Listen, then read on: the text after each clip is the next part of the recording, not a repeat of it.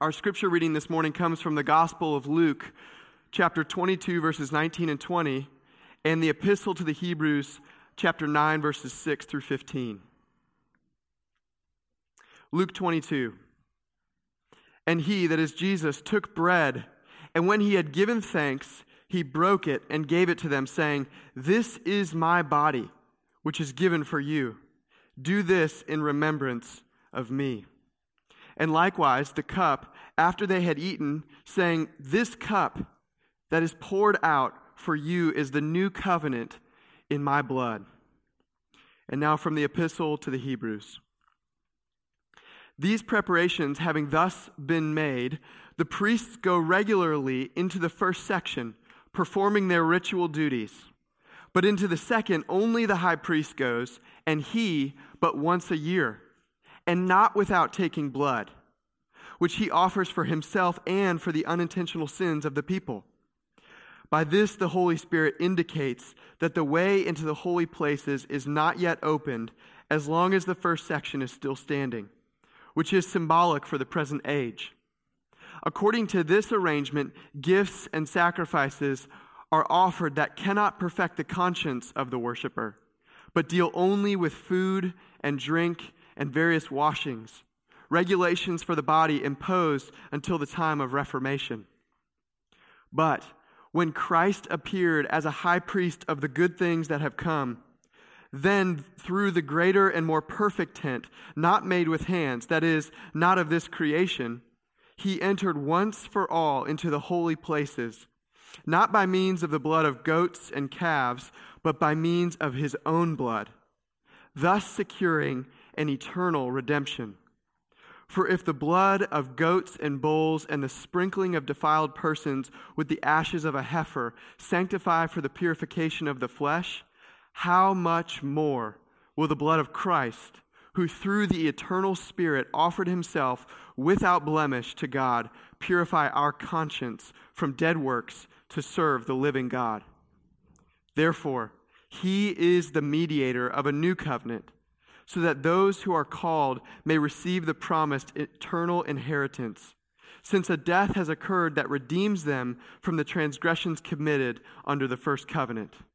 This is God's word. Please be seated.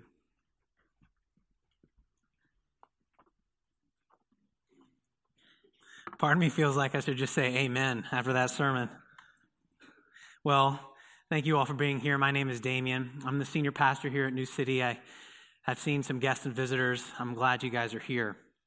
As Ben said, we are in a sermon series called On the Cross. So every week we've been looking at a different aspect or angle of what Christ accomplished for us on the cross. And this morning we're looking at a concept of sacrifice. And, and based on that reading, I dare to say that this concept or picture comes from a sphere of life that we're not very familiar with. Now, some of the spheres of life have been very familiar. So, as some examples, we talked about the fact that on the cross, Jesus does the work of reconciliation. He reconciles us to the Father. Now, that comes from the sphere of relationships. We have some type of general understanding of what to be reconciled to someone means. Or you could say Jesus justified us, which is one of the pictures we looked at and that comes from the sphere of life of the law court. So, right, Judge Judy has taught us much about how the arrangement of a law court is, and so we have a decent understanding, maybe, hopefully, of how a court of law may work, right? But this idea of sacrifice comes from the sphere of life uh, that we might call uh, cultic or ritual. Think sacrificial system, right? There's, there's talks of blood and sacrifice. So, uh, how familiar are you with your knowledge of Leviticus? Let's try this one. How familiar are you, or I could say, think of the last time that you experienced a sacrificial slaughtering? Exactly. This is definitely from a sphere of life that in our day and age we are farther removed from than some of the others. And so, I want to start with this quote uh, from an author I read this week. He says, Increasing numbers of people find this language, that of sacrifice, empty, literally unintelligible, or even actively offensive. The first time, he says, I visited the, the Kali temple in Calcutta, I literally stepped in pools of blood from a sacrificed goat. I felt revulsion, and yet I saw the irony in that reaction. I've attended worship services all my life in which people talked and sang about blood shed for me. I never walked away, though, with any on my shoes before. If I was uncomfortable with the abstract, if I was, if I was uncomfortable, if I wasn't comfortable, sorry, with the abstract idea, why did I shrink from the reality? And his point is, we sing about it. We may even know some things about it conceptually. But to lean into this picture of sacrifice is something that we would do good to slow down to. So, therefore, in a sense, my hope is not to take on a lot of things this morning, but one particular aspect. And, and that's this blood was seen as one of the most powerful cleansing agents in all of ancient Israel. It was used in the most important cleansing rites that they had. It cleansed both sin and impurity. And so we tend to talk mostly about the idea of sacrifice as a substitute for our sin or forgiveness. And this is beautiful and central truth. And if you're with us two weeks ago, Michael Allen talked about this from Paul's teaching to the Romans that our greatest need is to have our sin forgiven. And that this is made possible because of Jesus' death as our substitute. And we receive that by faith. That is central. This morning, I want to highlight something else that goes along with that, that we oftentimes, that I oftentimes underemphasize. And this morning, I want to highlight an aspect of sacrifice that speaks to the conception of sin as defilement. Right? When's the last time you said, Man, I'm defiled? I've been defiled. Probably not too recently right? This is a big emphasis in Hebrews. And most churches today, as I mentioned, including us, we tend to forget or at least not address this, this uh, flip side of the coin to sinfulness needing to be forgiven. And that is this uncleanness or this defilement by, from which we need to be cleansed. You see, sin makes us dirty on the inside. Right? We tend to think that dirt only affects the outside. But yet, even, even we, when we think about it, we may come home from, from a, a hard day's work, right? And, and, and it doesn't even have to be outside. We don't have to be physically dirty. And we feel like we just need to take a shower, right? In order to, to get the filth off of us from what we've experienced that day. You see, sin makes us dirty within because sin is not only a violation of the law of God that needs forgiveness, but it's a violation of our very personhood and so it needs cleansing. Sin stains, sin corrupts, sin pollutes. Sin is infectious as a disease inside of you. And it makes you impure, it makes you unclean. And so that's why the language of for us to be cleansed from our sin by the blood of Jesus includes both forgiveness but also purification which we just read about in Hebrews. And so, what I want to do is I want to talk through it in three points. The second point is by far uh, the longest, but the, the first and the third are very quick. Okay? So, first point is this sacrificial blood seals a covenant. Okay, that's why we're starting with the Lord's Supper, right? This picture at the uh, right before Jesus goes to die on the cross, he's ce- celebrating the Passover meal with his disciples. And he uses this language of his blood initiating or ratifying, you could say, the new covenant. And the reason I want to start here is because we need to place the idea of sacrifice in its proper context. And for us, the proper context to talk about sacrifice is covenant relationship. In the Bible, we see that the benefits of a sacrifice are only made possible because of God's initiating relationship with us in a covenant. This is what I mean we could come up with all of our own ways in which we might be able to appease God because of our sin. And none of them would matter unless God first initiates to us and makes it possible. Some of us tend to think that these Old Testament sacrifices were different because the difference is since Jesus died for us, we don't have to make sacrifices anymore. That's true.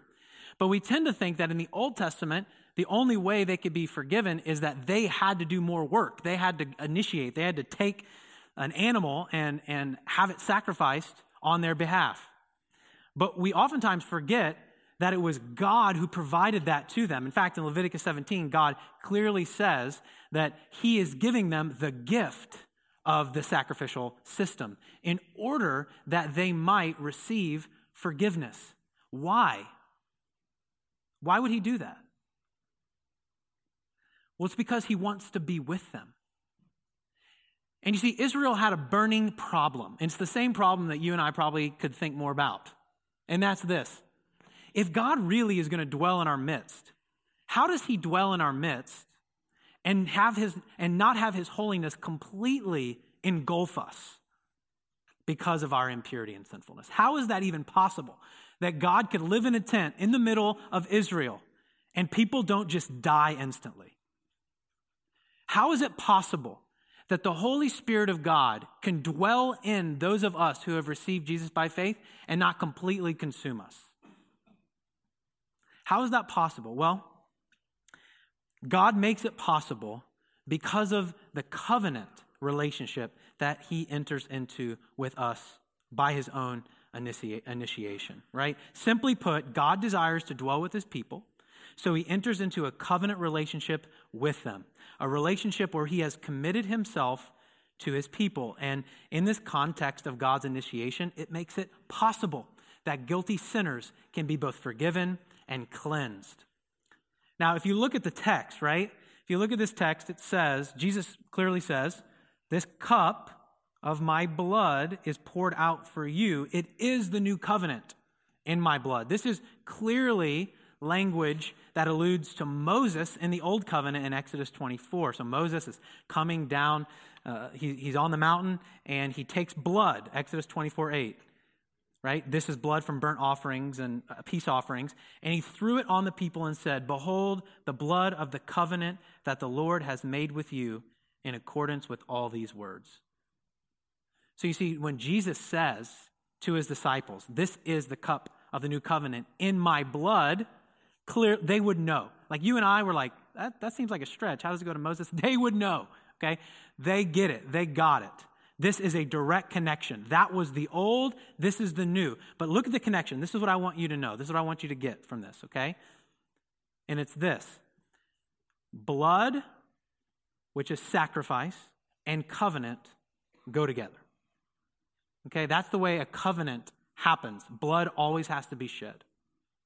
That's the context. So, first, it is sacrificial blood seals a covenant. That's important. Now, secondly, Sacrificial blood cleanses from sin. And this is where we're going to camp out for 10 minutes. Okay? We're, if you're wondering what in the world's going on in Hebrews, it's because we're literally jumping into a middle of, a, of an entire sermon. Okay? So he's been arguing for eight chapters, five verses before we're jumping in. So just let me quickly say in Hebrews 9, the preacher is mainly concerned to develop the difference between the old covenant and the new covenant, particularly by saying, what's the different stipulations of worship in the old covenant versus the new covenant? That's what he's talking about in Hebrews 9. Now, in verses 6 through 10, which we read, he's highlighting that in the old covenant there was limited access to God. Okay, we'll get more to that later. But the crux of what we're going to talk about today is in verses 13 and 14. So look with me. Grab your worship folder or your Bible. Look in verses 13 and 14. And kids, if you can read, grab the thing from your parents and, and look at verses 13 and 14. Okay? For if the blood of goats and bulls and the sprinkling of defiled persons, there's that word, defiled, with the ashes of a, of a heifer, if that can sanctify for the purification of the flesh, how much more will the blood of Christ, who through the eternal Spirit offered himself without blemish to God, purify our conscience from dead works to serve the living God. So, this word purify has to do with pollution, right? How do you purify? Why would you even want to purify air? You'd want to purify air that is polluted, right? You want to purify water that is polluted. So the idea of sin being a pollutant in your life and in the life of God's people is all over the place in the scriptures. When's the last time you thought about your sin being like a virus that pollutes you, that dehumanizes you and everyone around you? Sin splatters. When I was being discipled in college, I had a, the guy who discipled me, my friend Corey, he used to tell me, Damien, sin splatters. And, I, and I've always thought about that because it does, I don't know if he was thinking about this, but it does remind me of blood sprinkling, but also it's the, it's the effect right? You don't have to jump into a pool to get wet, right? Someone else can jump in a pool, it splatters you, right? Splatters on you. It is like a pollutant. It, but it doesn't just stop on the outside like you can wash it off. It gets in the inside, which is the point the writer to the Hebrews is trying to draw out. Okay? And in verse 14, well, first let me say this. Uh, sin requires then both a ransoming, right? You have to be bought back because of your sin, because you're a slave to it, but it also requires purification. Okay? It requires both. And clearly, the writer of the Hebrews, when he's talking about the high priest could go into the holy, the most holy place one time a year, so on, he's talking about Yom Kippur, this day of atonement. Okay, that's what he's talking about. And what happens on that day is totally transformed by verse 14, which is, How much more will the blood of Christ, who through the eternal Spirit offered himself without blemish to God? This is the central part of his argument. That because Jesus offered himself, there needs to be no more sacrifices. That those who are cleansed by the blood of Jesus, not by bulls and goats, are completely ransomed and completely purified. But what's interesting to me is this word that he uses of to purify our conscience. Now, you know what a conscience is? A conscience is this moral map that we have in us, this, this reality where we can discern right from wrong. Now, the scary thing is your conscience can be hardened and it can be softened. And not all that is in our control. But the blood of Jesus is so powerful that it doesn't just purify you on the outside so that you don't get burned up by living in the camp where God lives now, but something so deep happens in you that to the core of who you are, you're not just forgiven, but you are purified. The pollutants are removed. Now, why is this important? Why is this good news? let's sit here for a second. I know that there are things that you have done there are things that you think, things that you have thought, things that you have said, that when it comes to your consciousness, you feel dirty. I know that's true of you. It's true of every single one of you. You may not call it that, but that's what's happening. It's true of me. There are things that when you think about speaking about them, you shrink back in shame. It might be something that you transgressed against your spouse with or by, or your best friend, or your roommate. You could have confessed it, you could have been forgiven, and yet there can be this sense of dirtiness in your conscience that follows you. Right? And yet, maybe you haven't confessed it, right? Or at least not all of it. I have found that sometimes that feeling, we can, you can call it conviction, you can call it lots of things, that feeling that you have, that, that you, it gets you to the point where it, there's so much pressure that you have a choice. You can either go to that person or bring it completely into the light and bear all and confess it all and be cleansed. Take it to Jesus first, then take it to that person you've offended or sinned against, you can bear it all. Or you can treat it like a little re- release valve. Right? When it comes up, you just let some air out. Okay, whew. all right, that's better. But then it comes up again, and you push it down, you push it down, you push it down. Then you feel like you're going to explode. So you just let out a little more. You see, I've found that many of us want, want a release valve for our dirtiness, not a full cleansing. And what happens is you come in, you, I, but don't hear accusatory language here, but people come into my office and they say things to me, and I know they're not telling me everything. I can see it because no one ever tells you anything the first time, especially men. You, we just let out as much as, is that it? Is that it? It's like, okay, okay. Maybe next time. Right? And I say that with a little bit of frustration, but mostly compassion. Because I'm a little bit frustrated with myself when I do that. And I know that what I want, what I need is, is kindness and compassion. But for others of you, you've been defiled by other people in such a way that it makes you feel dirty when you think about it. You've been abused physically, emotionally, spiritually. And you may feel so broken that you feel incapable of coming for cleansing because you're certain you'd be turned away. You're certain that somehow you were to blame for someone else's sin against you where you feel defiled. I know that's true of you because I've heard your stories, some of you. And if it's true of some of you, I know it's true of more of you than I even know. You feel that you're unable to be fully embraced by God. But I want to tell you, this cleansing of conscience in verse 14 is not merely some cathartic experience that makes you okay with yourself.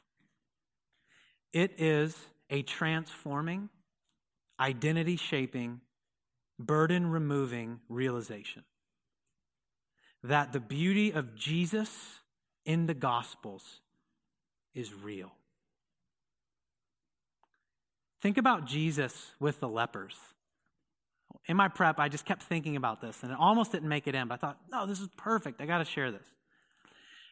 If, a, if, if I see a leper, I want to tell you, I probably am going to walk the other way.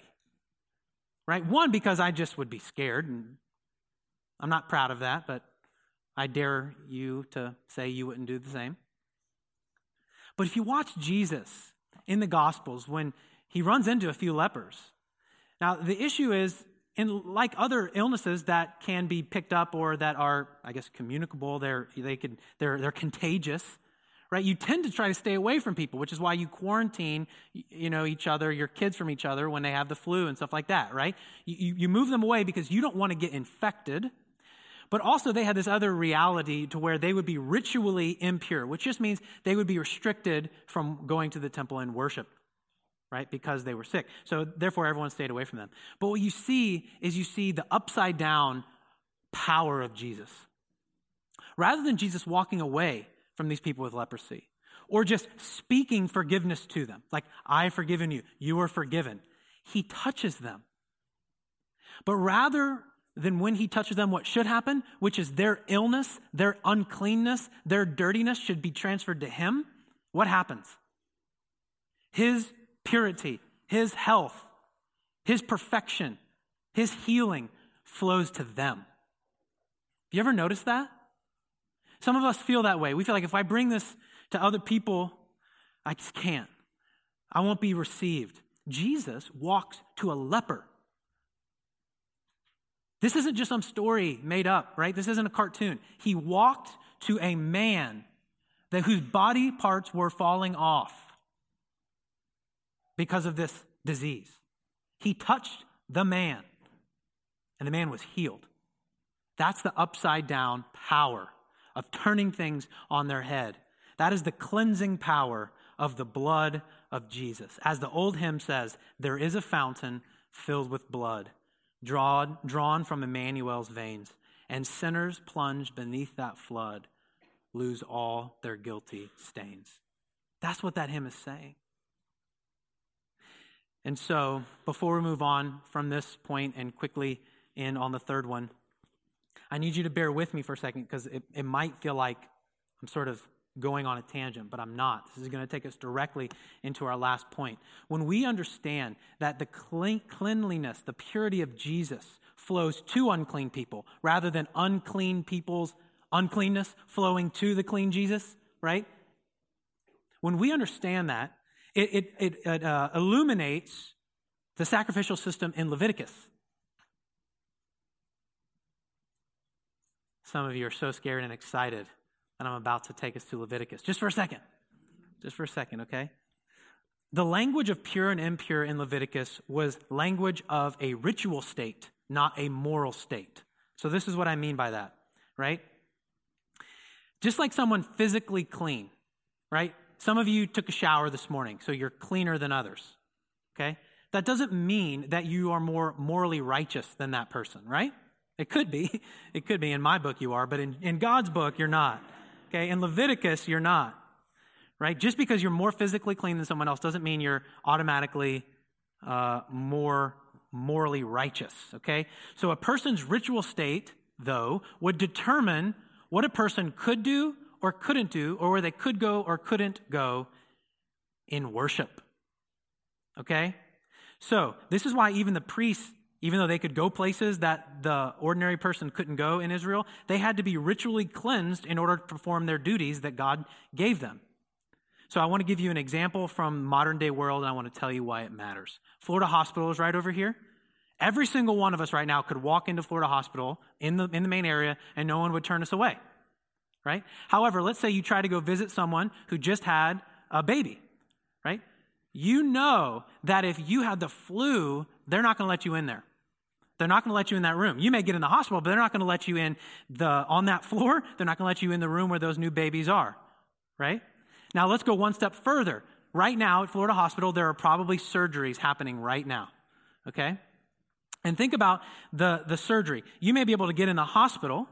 You may be completely healthy, no flu, no fever, no anything, but you can't get into the operating room until what happens? right? Until you're sterile. You see what I'm saying? You can be completely healthy, but you also have to be sterile to go in there. You have to scrub in, right? You have to have the mask on. You have to have all of that. So, just as your physical health and cleanness determine what you can do and where you can go in a hospital, the Israelites' ritual state determined what they could do and where they could go in terms of worship. And the reason this matters is because wherever you can go in the camp for Israel determines how close you can get to God. Can you get in the outer court of the, of the temple? Can, can you go a little further? Well, who can go in? And who can go into the most holy place? Very few people. Very few people. And that leads me to this last point, the shortest point, and that is sacrificial blood clears the way to closeness. So you see, the context of sacrifice is covenant, which means you didn't come up with this. God moved toward you. There's nothing you could do to move toward God. He first had to move toward you, and He did, and He provided a way. And then you have this second reality that not only have you been forgiven, but you've been cleansed.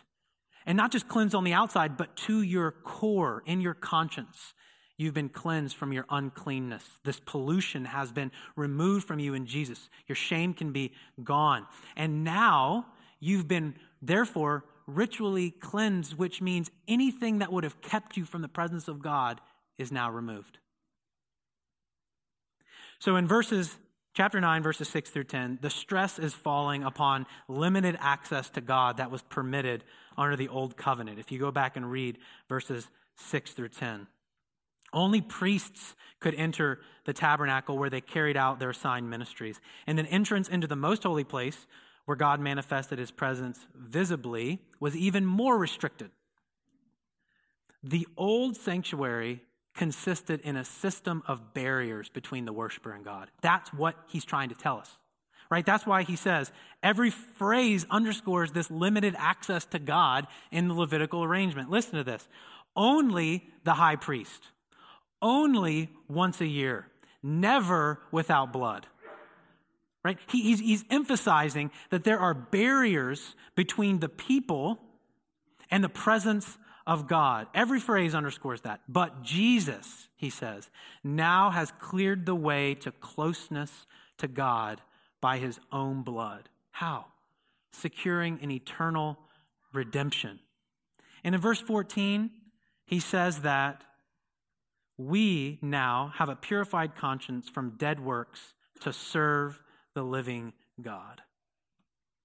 This is what it means it reminds us that God is not just saving us from, but He's saving us to something. Okay? He's not just saving us from our sins because that would be a real simple and kind of shallow message. That's what I think, right? If that's where it ends, I'm not as interested.